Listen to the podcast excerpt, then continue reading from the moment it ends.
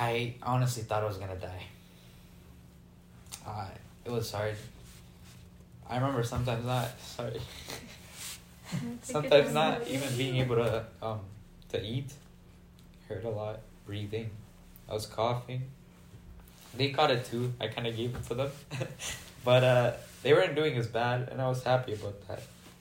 I remember it got to a point where we had to call the doctor, and the doctor gave my mom two options to either you know um, take care of me here, or I would go to the hospital, ambulance, and I remember I think he said, um, you know, if we do this where we take him to the hospital, you're gonna have to say goodbye, because you don't know. You're not gonna be able to visit him, and if something happens, you don't know, you know you're not gonna be able to say goodbye.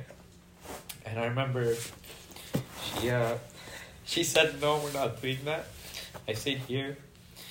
Uh I think she made a chicken noodle soup like every day and she took care of me a lot.